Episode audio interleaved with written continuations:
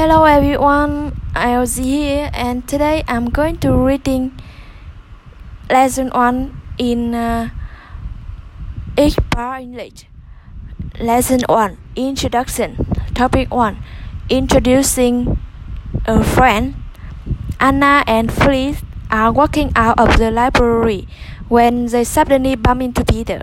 Hey Peter, how's it going? Hi Anna, good. How are you? Great. This is my friend, Felice. Please see Peter. Nice to meet you, Peter. Nice to meet you too, Felice. That's a pretty name. How do you spell that? F E L I C E.